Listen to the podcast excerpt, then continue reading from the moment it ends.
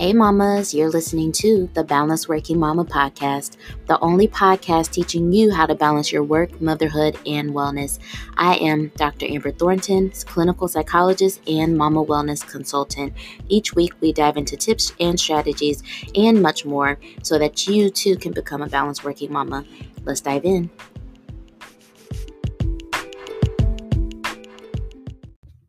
Hey mamas, it's Doctor Amber here with the Balanced Working Mama Podcast. I hope you all are doing well.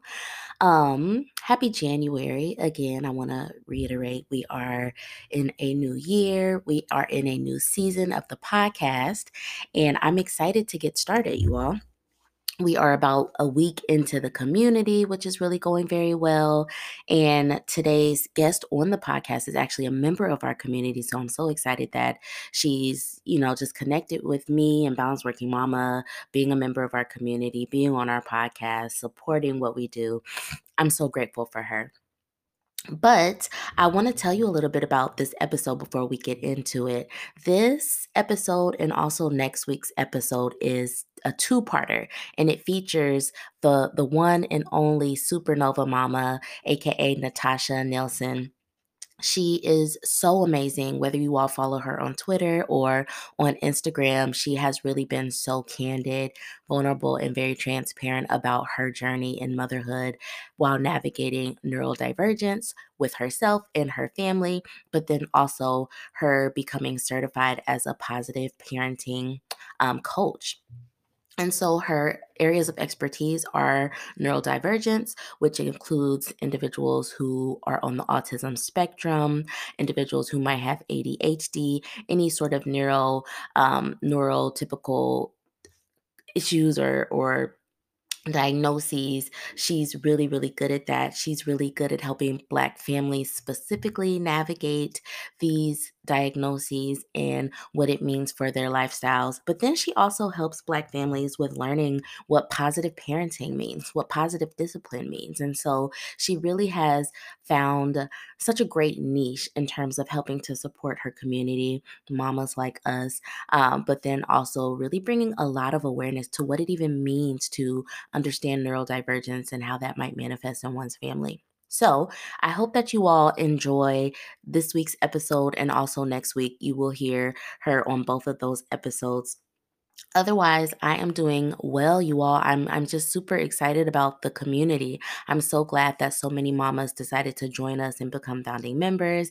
And now we're going to really dive in. We just wrapped up our very first event called Plan Your Well Year, and the mamas really took time out to go through what exactly what they wanted their year to feel like and what it would look like. Um, coming this week, we have Coach Christina in our community to help support us in becoming consistent with fitness. We've got so many things coming up, y'all. I'm, I'm excited about the community. So if anyone has questions about the community or interest, reach out to me, let me know. At this time, the community is closed. However, we plan to open it up um, probably in a month or so. But either way, if you know you're interested, reach out to me, let me know, and we can talk about that. Okay? Well, I hope y'all enjoyed today's episode and talk soon. Hi, Tasha. How are you? I'm great. How are you doing? I am great. I am just excited to talk to you. I've been waiting for this for a long time. I'm so long. Oh my goodness. I'm so excited to talk with you, and thank you for making the time, because I know that, well, you know, we both are very busy with our two children and all the things. Um, but I just want to thank you for coming and chatting with us today. Um, but first, I know that most people are probably familiar with you. Um, I know that you participated in our retreat, and I feel like I talked about how we met one time on social media, but you go ahead, introduce yourself, um, and tell us a little bit about the work that you do. Absolutely. So hello, you handsome and gorgeous lot. I am Tosh. Uh, I am the mom behind Supernova Mama. I am a autistic Black veteran mom uh, of two autistic little girls. Um, I am married. Uh, my husband is A D, has A D, A D H D. Um, we aren't sure about autism, and he's looking into the process of checking into that. So we are the neurodiverse Nelsons. Um, I am a certified positive discipline educator uh, for both in the classroom and for in the home with parents. Uh, I have had those certificate, I've had been certified since beginning of this year, but I've been practicing positive discipline in my home and with my nieces and nephews uh, for about three and a half years now. I chose positive discipline because I had a really rough childhood. Um, and I didn't have a really rough childhood because my mom hated me or didn't think I was great or anything. My mom loved me very much, but my mom didn't have any of the tools to know what to do besides spanking, yelling, and hitting, and uh, and getting out her aggression because she hadn't dealt with her issues and trauma and emotion. Um, and so that continued on to me and my siblings. Um, and so when I decided that I wanted to have children, uh, I said, you know, I don't want to spank and yell, um, but I don't want those spoiled, entitled kids either, right? So, and so in the beginning, I was in the military. I'm a veteran. We, uh, me and my husband were saying, oh, well, we can smoke them like how the military does, right? So we'll have them doing squats in the corner. um, but as we became got higher in the ranks and we realized how detrimental smoking soldiers was, uh, that was something we stopped doing in our leadership. Uh, and so it's like, well, that can't be done to our kids either, right? So then I was like, okay, well, then I need an alternate tool. And I found positive discipline. Uh, positive discipline, the method and the methodology is dear to my heart because the foundation of it is uh, two psychologists and psychiatrists from, uh, from the time of Nietzsche. They were actually friends with Nietzsche. Uh, one is Alfred Adler. Uh, and I love, I love the uh, the foundations uh, of his theories, and then uh, Rudolf Draker's. Um, and so our founder, Jane Nelson, took those two philosophies and pretty much pulled from those and developed positive discipline. Uh, and the foundation is that children need to feel a sense of belonging and significance. And so you need to have the kind, the respect, and the love, but you also need to have the firm of boundaries and limits uh, in order to teach them characteristics and skills to make them an out, uh, I, um, I don't want to say outstanding, but yeah, because you don't have to be Bill Gates to be an outstanding citizen or person, right? Uh, you just have to be caring, empathetic, respectful, and, and enthused. And so, yeah, that's positive discipline. That's why I chose it. I practice it on my two children who are both autistic. And so my focus with positive discipline, unlike other people, is specifically for neurodiversity and or Black families. I say that because I'm all for all neurodiverse people, I'm all for all Black people, and I'm all for Black neurodiverse families, but that is my specific focus. So when you take my courses, you're going to, we're going to be looking at generational trauma and the differences in, in, in generations and why different generations parent different ways. We're also going to look into neurodiversity and how different people are and how you can support a neurodiverse child. Uh, those aren't necessarily in everyone's positive discipline courses. They are in mine. So it don't matter who you are. If you take my course, you're going to get that information. And that's me. Wow. Tasha, you're just so good. I, I just love all of this. I really do. And I'm, I know I was just telling you before we hit record, but I, I'm truly so proud of you because I know that, um, you know, many of us came to know you from Twitter. Um, and, you know, you sharing like your videos and like how you parent your two girls and, um, just the experiences that you all have as a family. And I just think that I, I don't know, I, it's just such a gift in my eyes of you, like, um, really, truly wanting to get into this work because of your past experiences, but then also for your desire to parent your, your babies in a different way, and then wanting to share it with all of us too. So I'm, I'm truly so proud of you. And I was going to ask you what led you to focus and become passionate on this work specifically, but I feel like you said it. And what I heard you say was that, um, you know, it sounds like there was like a bit of your reflection on how you were parented and, you know, you realizing that your, your mom did the best she could, but maybe didn't have all the skills and the tools that you have now, but then also looking forward and wanting something different for your girls, um, especially as a neurodiverse family. Um, so that's, it, it sounds like that is what led you to this work, but let me know if there's something different or more. Absolutely. Well, so when I decided to have children, I also had decided to heal with my mom, uh, because prior to having children, we had spent about three years not speaking at all. Wow. Um, and so we decided to go to therapy separately and then sit down and talk and, and do some, you know, together. And um, healing with my mom also helped in the positive discipline, because I'm going to be honest, when I originally went to positive discipline, when I was researching it, it was because, you know, my childhood is off, my mom was garbage, and I need another one. You know how it goes. I don't want to be like her. um, But a part of my uh, growth and, and journey in this was realizing that my mom wasn't trash, but that she was doing the best that she was generationally. Um, this trauma has been brought specifically to Black families uh, through colonialism and, you know, the Industrial Revolution of of treating children as the a, a separate entity, as almost inhuman and different.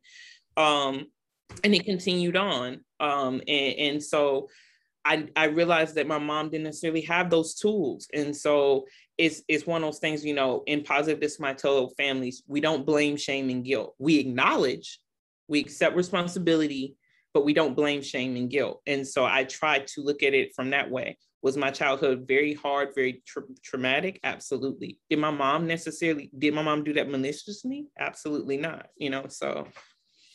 Yep. Um, oh, yeah, that's what brought me to positive discipline. It was more so um, building with her. Mm-hmm. um, went from, you know, everything, my mom was awful, we need to find something better, to I need a balance, and I need to something that gives grace, because yes, what I was working on was giving her grace, and positive discipline was that for mm-hmm. me. Ooh, I love that. And it, I think it just reflects too how in the work that you do, it's just so um, like cyclical and full circle. It's like, I think a lot of times we as parents get into this, these, you know, exploring like how we want to parent because we're thinking about our children. And then in the midst of it, we realize like, oh, this has a lot to do with me. Yep, either I'm doing exactly what I didn't want when I was a kid, yeah. Or I'm trying to do everything my mom did because I thought she was the sun yeah. and the light. That's usually how it exactly. is. Like I, I personally am doing some work in therapy, like in my own therapy around like, you know, just thinking of how I want to show up in parenting. And, you know, to be honest, a lot of it is because there are some things I'm still upset about just with yeah. regard to how I was parented. So like this resonates with me a lot, um, you know, just in terms of like, ooh, when you become a parent, you got to do a lot of work, like your own personal work. So I get that so glad when all those people who say, you know, parenting is easy, you know, kids are so easy. Girl, like, I no, don't. I like being honest. It's no. not easy, and it's okay for it to not be easy. It's yep. not easy. Not easy at all. Um, but so there's so much I want to talk to you about in this episode, and like. I'm, I'm thinking of it in, in two different parts almost. I want to talk about neurodiversity, and also I want to talk about like positive parenting and positive, positive discipline. But first I want to start with the term neurodiversity, because I think for many of us, that might be a new term. Um, and I love that, you know, for your family specifically, you all are so diverse when it comes to neurology and thinking about, you know, just how our brains work and how we process information. Um, but for those of us who maybe have not heard that term before, what does it mean when we say neurodiversity, or at least what does it mean for you when you use that term? Absolutely. So neurodiversity is the idea that neurological differences like autism, like A D H D, like A D D, like bipolar disorder, Um, sensory processing disorder, nonverbal communication disorder, high functioning anxiety, um, on and on and on, are a result of normal natural variations in the human genome. What do I mean by that? My grandma probably was autistic. When we look at stories, when we hear things, we're like, yeah, uh, somebody prior to my grandma was probably autistic, and on and on. And it was, and it was just like with blue eyes, just like with bad eyesight, the gene was carried on and continued on into my family, into me, and then now into my daughters. Um, a lot of times it's a new idea of looking at it, because, you know, usually autism, A D H D, all these things are pathologized, and, and you know, and it's the idea that they need a cure, and it's a curse, and it's a bad thing. It's not necessarily a bad thing. Um, I hate to use exceptionalism, but you know, we we only know of the exceptional people. We never know of the ordinary people. But there's there's plenty of people who believe, at, from fine research, that Van Gogh had autism and A D H D.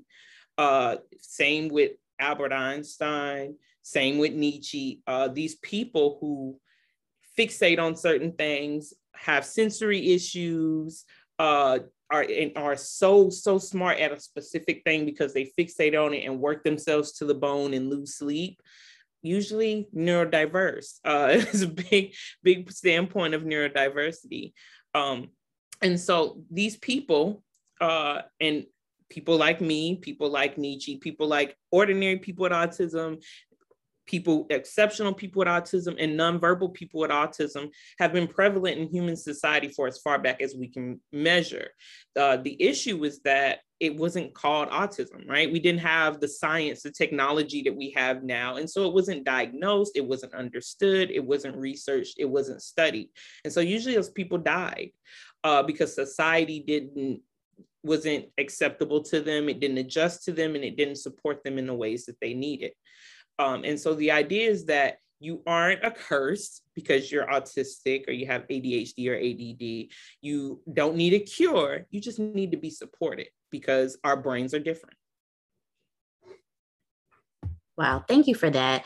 Um, and it's funny, like I was I was explaining this term to my husband like last night, because I was explaining to him that I was going to talk to you on the podcast today. And I was like, we're going to talk about neurodiversity. And he was like, what's that? And so I was trying to explain to him, you know, that, you know, it's, it's kind of like thinking of how our brains work and it being on a spectrum almost. And even when I was like explaining it to him, it was making me realize something that you had just said is it felt a lot less pathologizing. Um, Because it's like we're we're just thinking about there being diversity in the ways that our brains work. Exactly. And you know, it's and just that's it. And and when I tell people all the time, it's so funny because it's it's neurodivergent and neurotypical are the distinctions, right? You're neurodivergent, that means that you think differently. Your brain is wired a little differently than the typical person.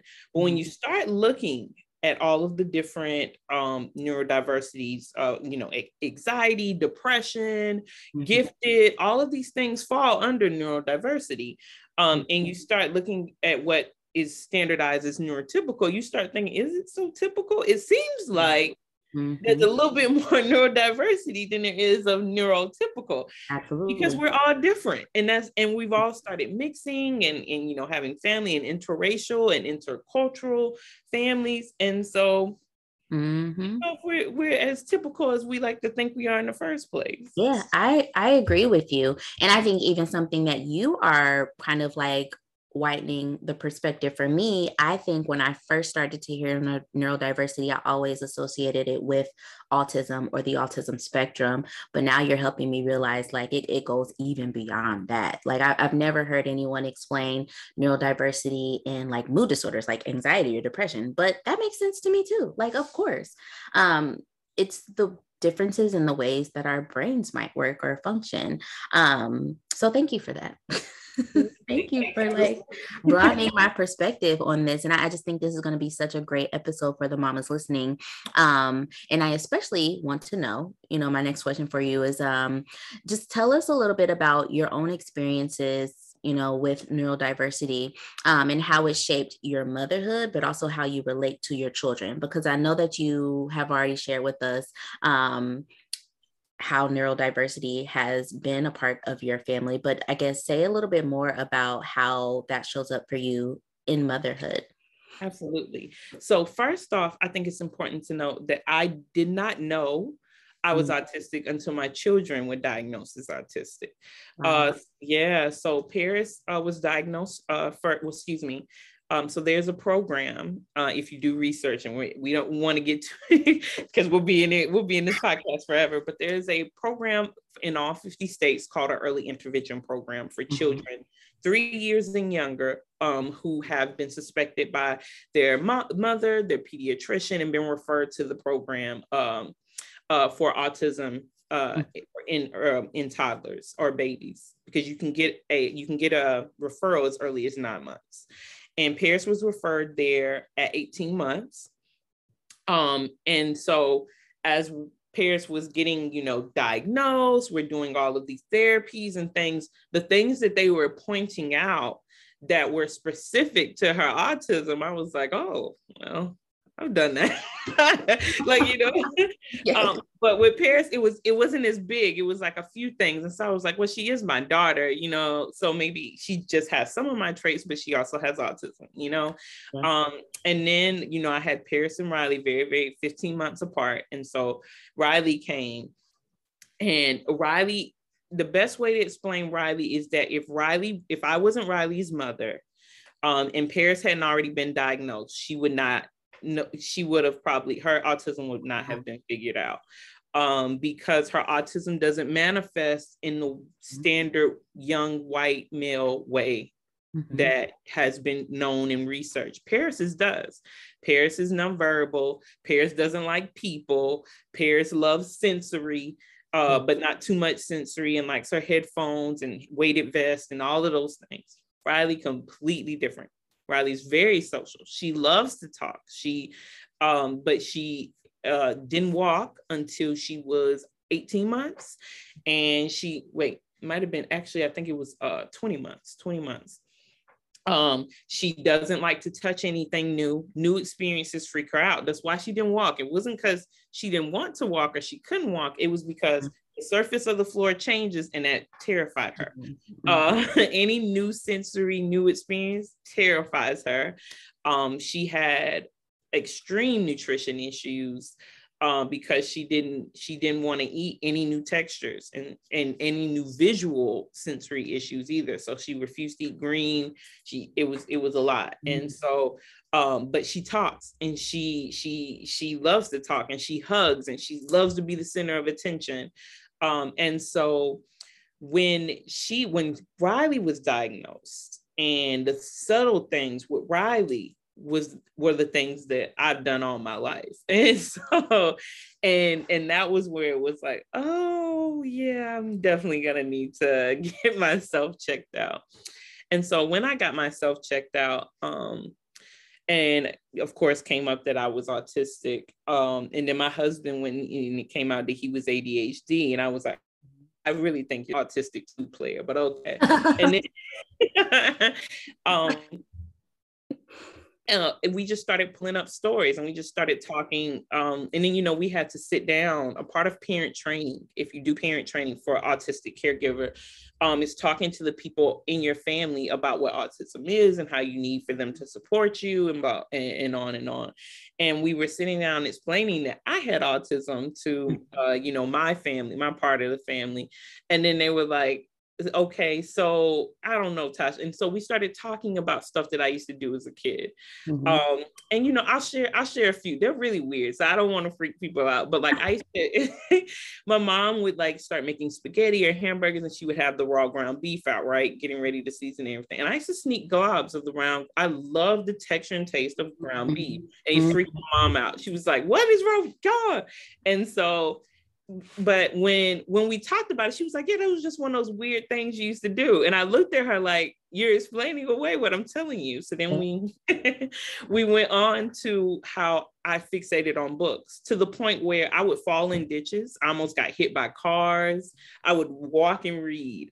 Mm-hmm. Uh, the only time I got in trouble in school is because I would hide books and fic- uh, fiction books in the textbooks during class. I was I was books were my thing, and I was fixated, and I was not caring. Mm-hmm. Um, and my mom was like, yeah, but that's just because you're nerdy. Like, so they were just yep. looking things away. Okay. Um, I didn't stop sucking my fingers until I was in middle school, but only because for the first time, some little boy said something sexual and, and uncomfortable to me, and it, it you know, and then the hands went out. Yeah. But besides that, but I stopped sucking them in middle school, high school. It was, it was around that time frame, mm-hmm. but I never actually stopped sucking them. If an emergency happens in my house right now, those fingers will fly right back into my mouth as a sucker. Mm-hmm. I play with my hair. I, I play with my hair so hard when I'm stressed that I, I my hair was falling out my senior year of high school. Um, and so it was just little things like, and we were talking about it, and my mom was like, well, if that's the case, then I'm autistic. And I looked at her like, yeah, I think so, but I don't, I,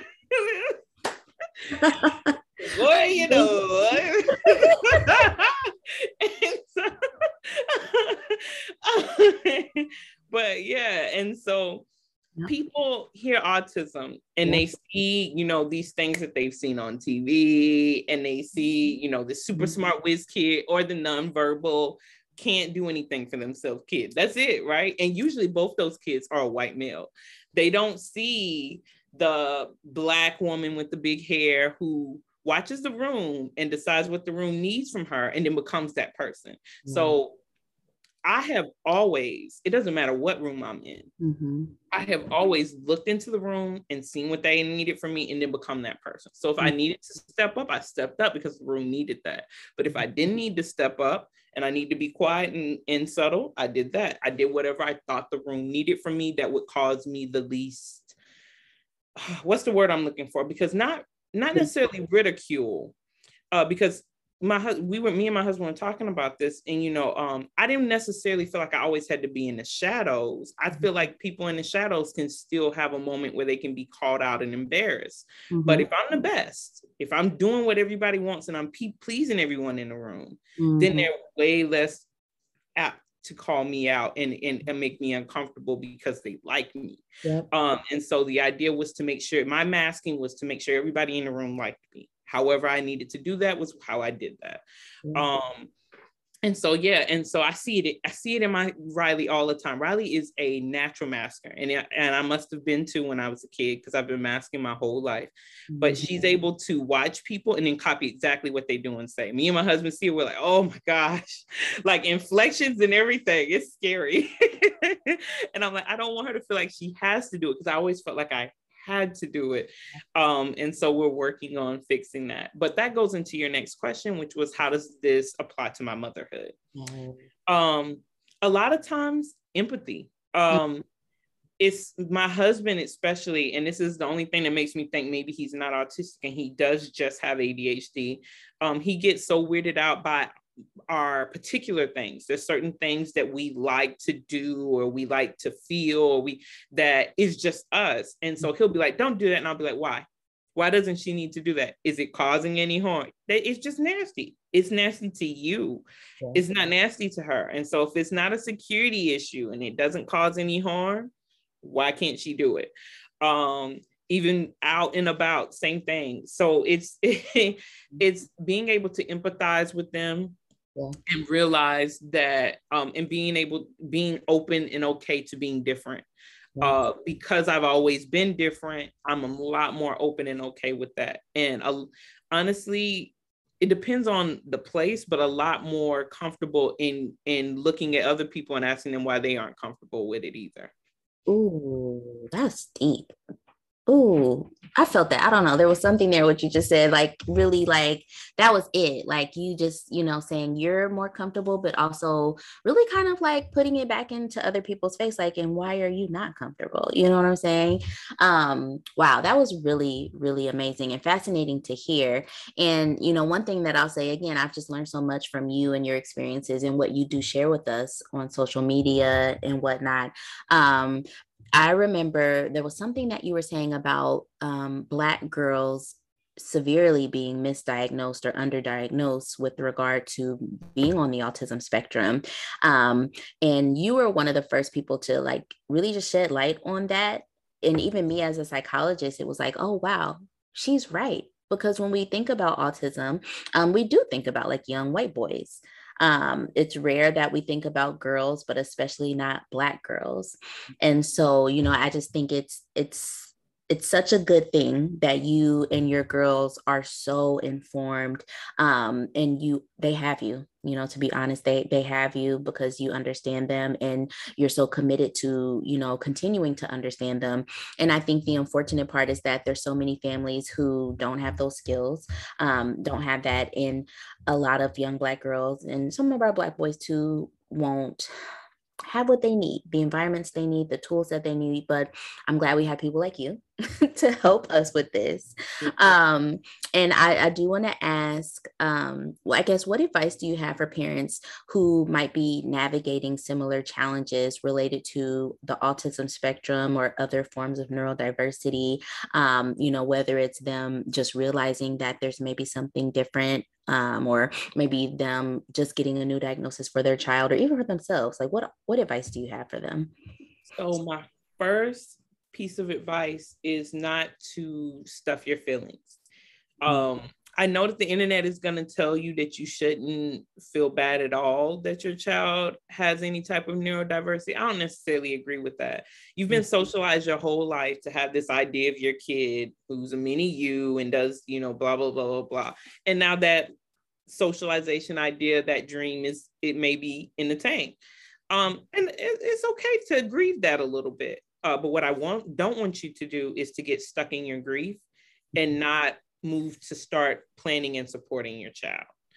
Um, and so it's okay to, to have that moment and acknowledge your feelings and work through your feelings. But then it's also important to plan and support and step up for your child, because doing the support you need to, you give them to need to, could make them have just as even the same life. It just may be a bit more work, or, you know, the life that they want. Because at the end of the day, what I tell parents all the time is, you know, you could have had this dream of your child being a mini you, mini dancer, and they could have, you know, not been neurodiverse and been neurotypical and still been like, nah, I want to be a ball player. I don't want to dance. I ain't dancing.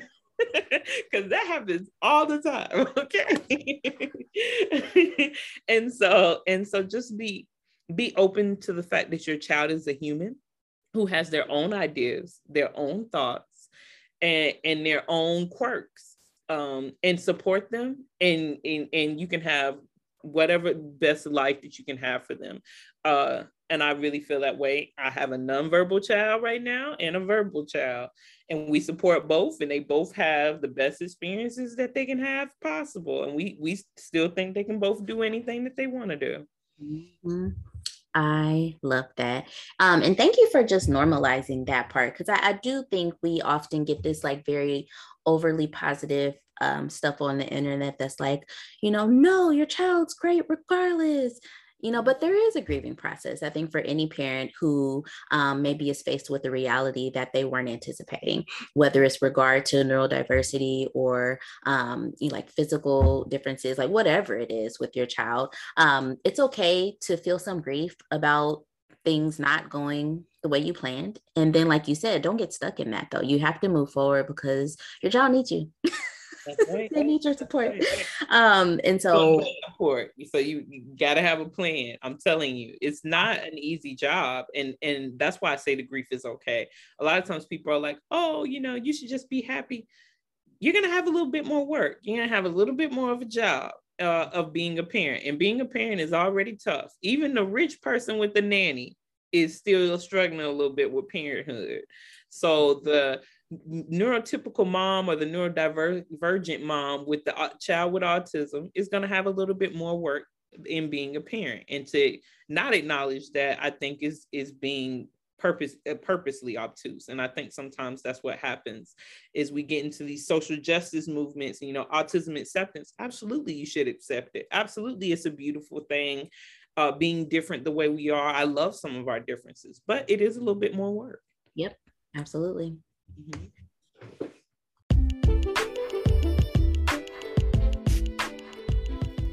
Hey mama, thank you for listening to the Balanced Working Mama podcast. If you love this podcast, please be sure to rate it and share it with another mama that you know. And don't forget to follow me and Balanced Working Mama on Instagram. I'll talk to you soon.